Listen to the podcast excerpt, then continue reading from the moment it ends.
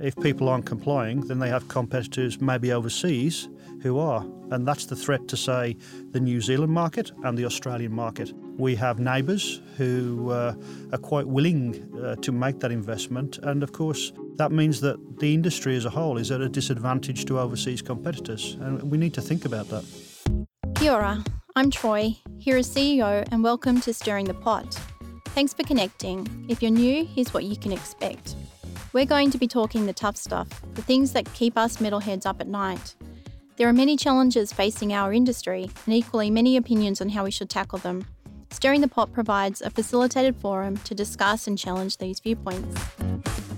Today, our conversation is with Kemppi Managing Director David Green. David is very familiar with global technology trends in welding, and Kemppi is a key sponsor of our 2020 Vision conference. So let's start with the so what of Industry 4.0. Uh, HERA has got a number of projects on Industry 4.0. Where does Welding 4.0 lie in this?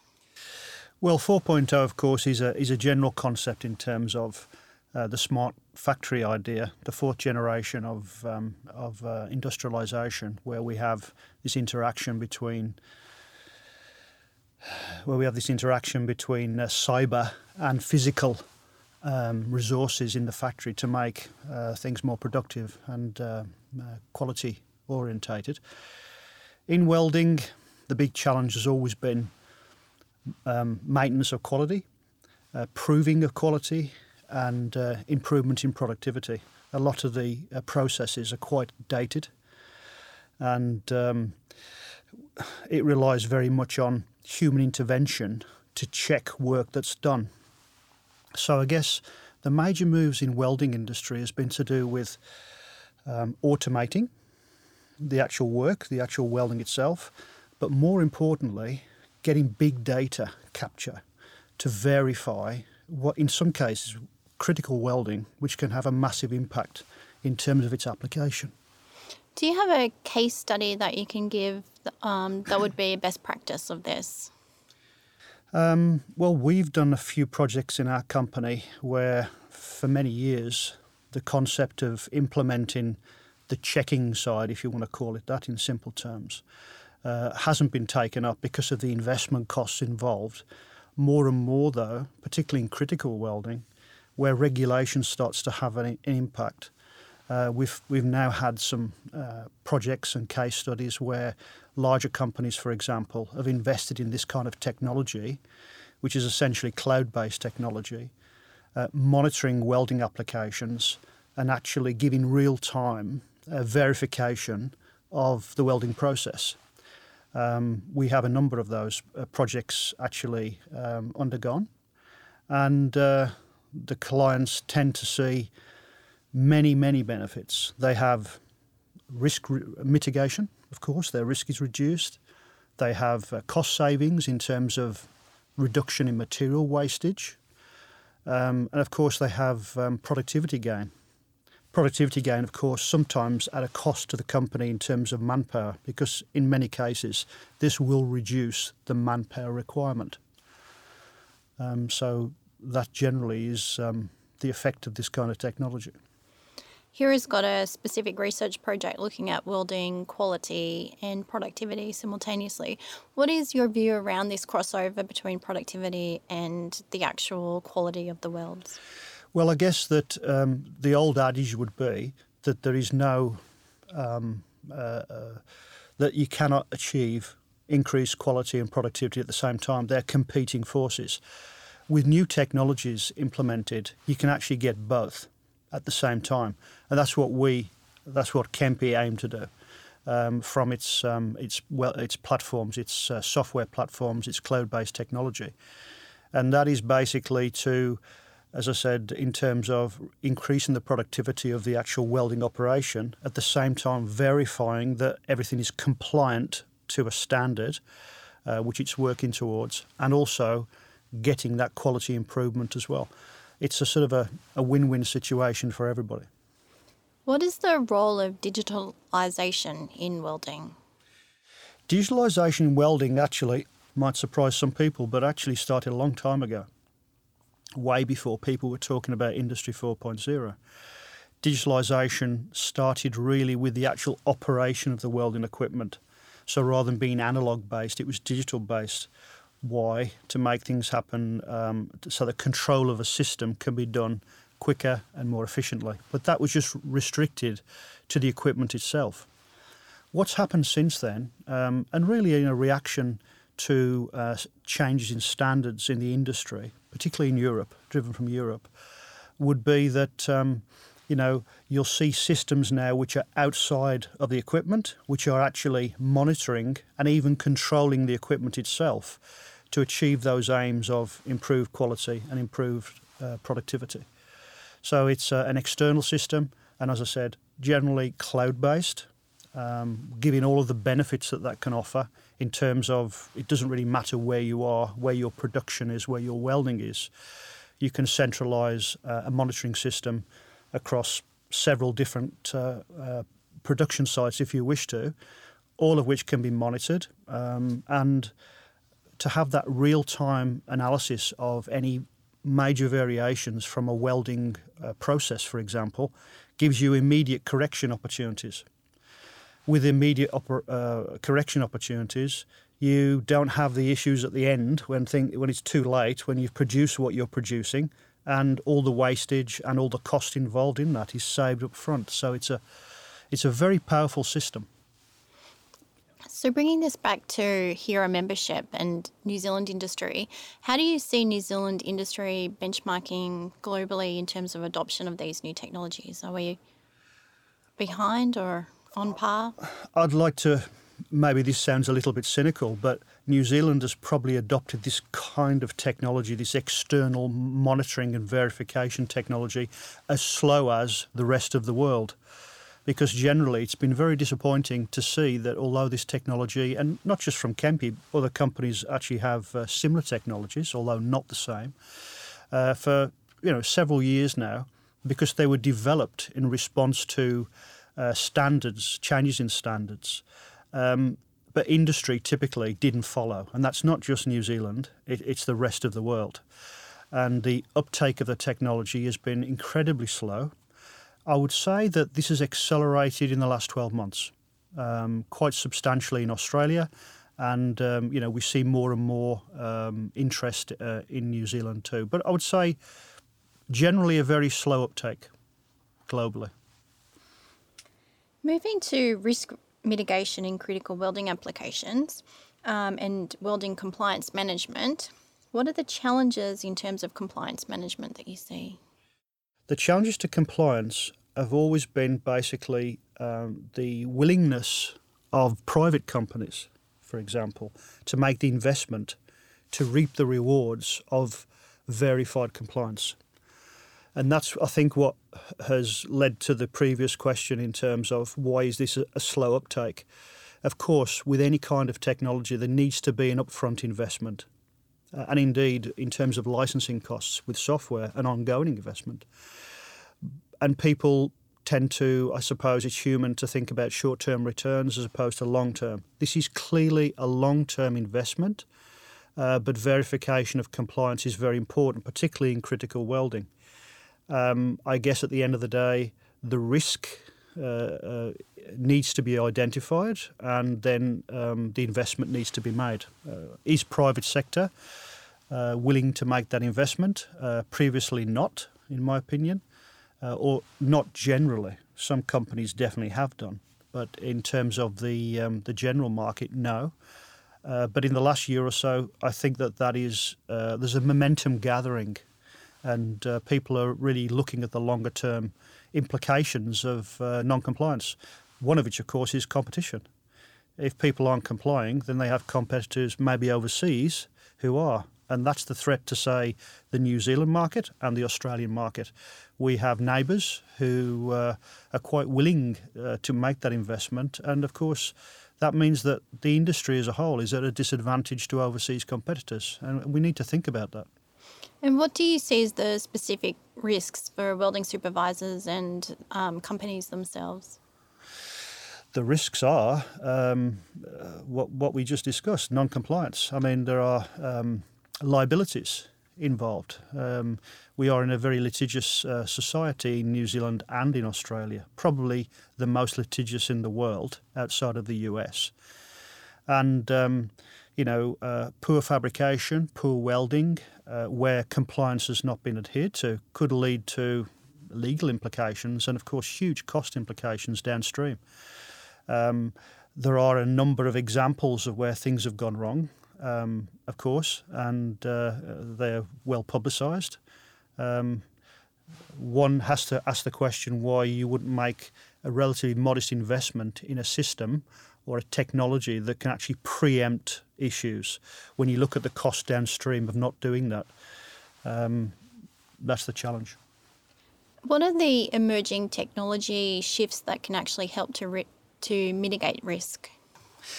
It's all at the moment, uh, I would say, all about information gathering. It's big data uh, in, in, pure and simple terms. It's not gathering all data, or rather, it's not um, exhibiting all data, but it's capturing data that is um, relevant, i.e., var- variations from um, a welding process, for example. In a welding process, um, it's basically states how a weld has to be prepared, how it has to be undertaken, uh, the welding parameters which need to be used by the welder. Uh, if that's not done, you're non compliant.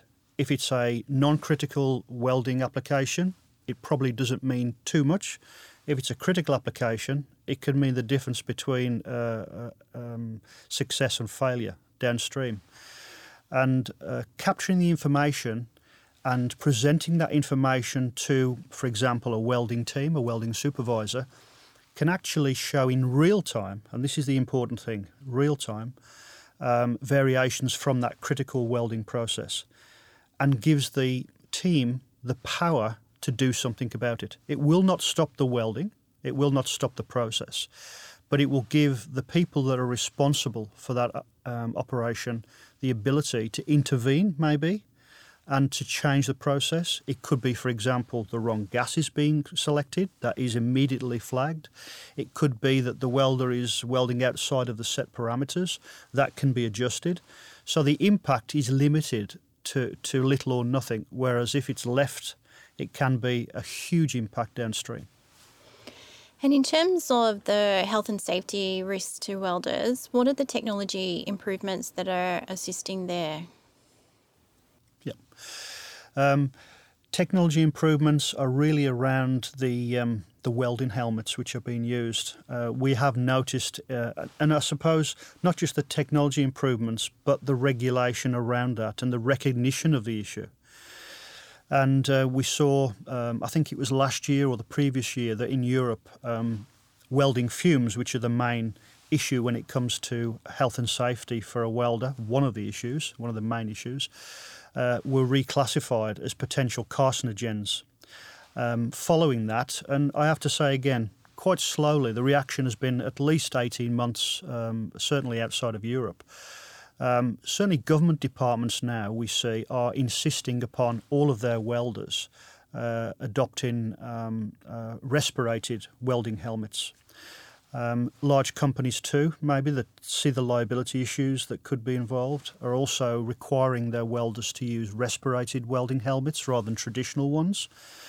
I mean, it doesn't take uh, people too much to think about how bad it could be when you are inhaling welding fumes all day, every day. Um, you know, some of the components of welding fumes are obviously not good for respiration and health generally. So our company, for example, uh, has released quite a good technology in terms of um, full protection uh, from welding fumes. It's the highest level, both in terms of the welding fumes and the vision, because of course, when you're welding, you're talking about uh, very high intensity light effectively being emitted. And uh, the traditional welding lenses that have been on the market, of course, have done a, a good job. But now we have more sophisticated lenses which not only give protection, but a basic uh, requirement allow you to see very clearly in high definition what you're welding. Anybody who's a non-welder puts a welding helmet on for the first time will actually wonder how how a welder can see what he's doing because it's not a natural environment. But with the new high definition lenses that say we have adopted in our product range, um, it's almost pure um, definition between the welding and uh, the piece and and, and uh, the equipment around it. So. Uh, what about uh, latest developments in terms of welder training? What new technologies are available there?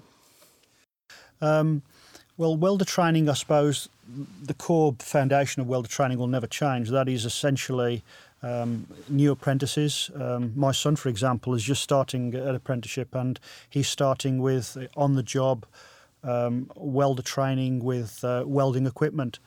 More and more colleges are starting to introduce uh, what you would call virtual reality uh, welding equipment.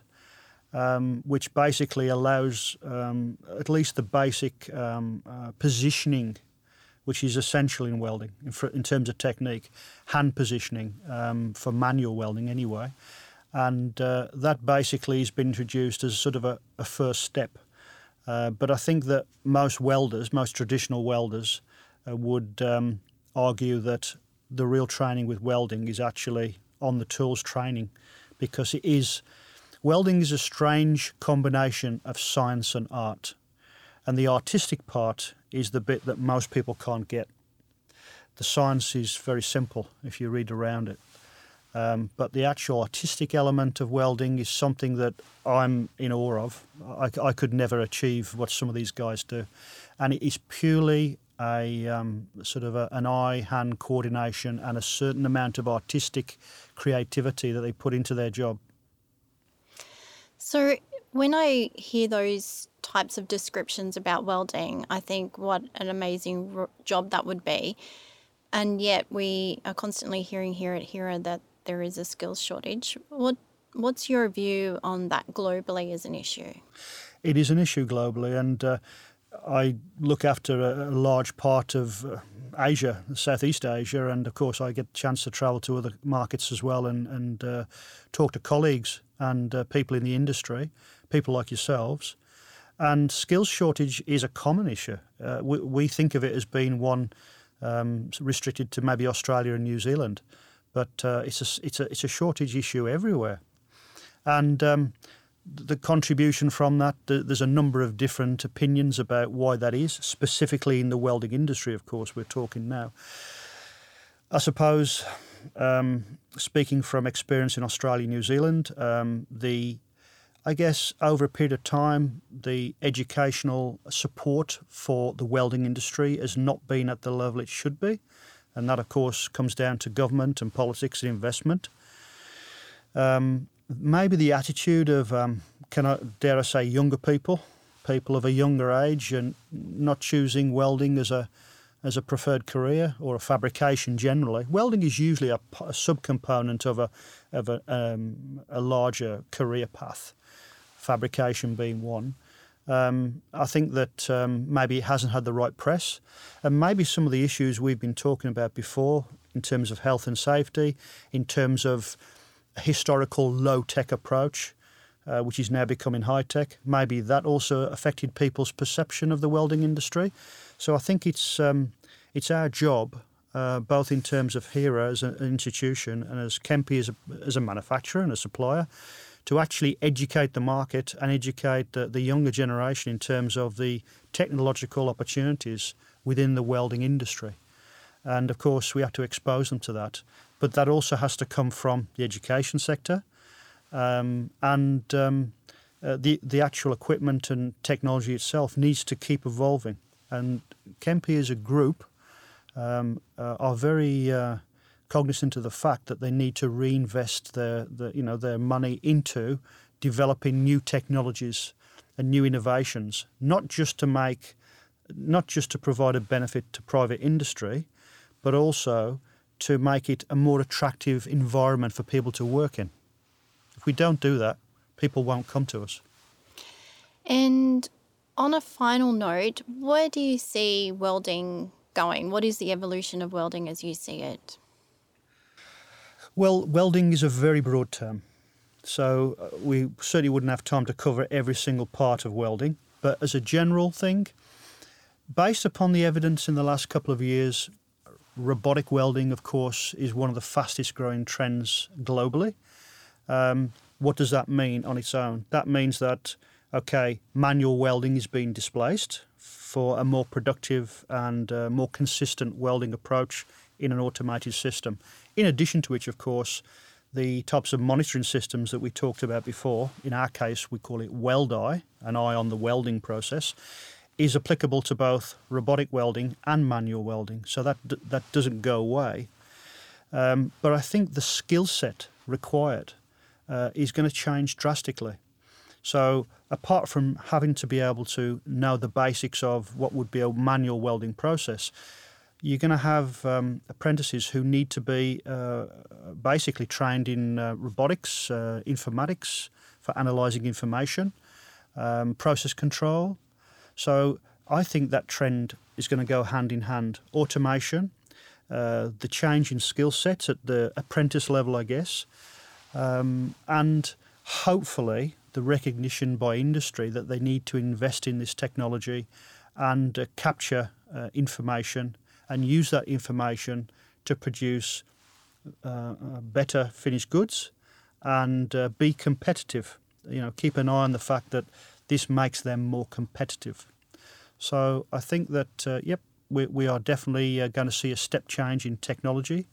we're going to see as well um, I think, a good result from the last couple of years, which is, I think it's been recognised by a number of the manufacturers of traditional welding equipment that the interface between it and the welder and the welding supervisor has always been a little bit complicated. Doesn't matter which manufacturer you're talking about. Uh, maybe necessarily so, but certainly from my experience with my own company in the last few years and looking around at other brands, they are taking a lot more focus on the control and interface, making it more simple, making it simpler, and making it uh, more intuitive. And that also, of course, has an impact in terms of uh, what we talked about before the supply of um, highly skilled welders. It is possible then for people who are developing their skills in the welding um, uh, industry to be able to interact with this equipment uh, more easily and uh, train more quickly on it. Um, in, indeed, our latest range of equipment has effectively a training aid built into the equipment. Um, so that's really where I see it going. Smarter, more intelligent, and more intuitive um, solutions for the welding industry. So there you go. Thanks for joining our conversation with David. If you'd like to connect more with him, his details are in the show notes. We're also excited to have Kemppi on board as one of our disruptive sponsors at our HERA Future Forum 2020 Vision. They're a perfect fit for our forum, which is 100% focused on innovation and preparing for disruption. After all, you can't be afraid of the future, you have to build it. I'm Brian Lowe, Membership Services and Support Manager at HERA. Hasn't it been fascinating hearing about the kind of innovation that Kemppi is introducing into the world of welding? This and so much more will be at the HERA Future Forum conference called 2020 Vision next February.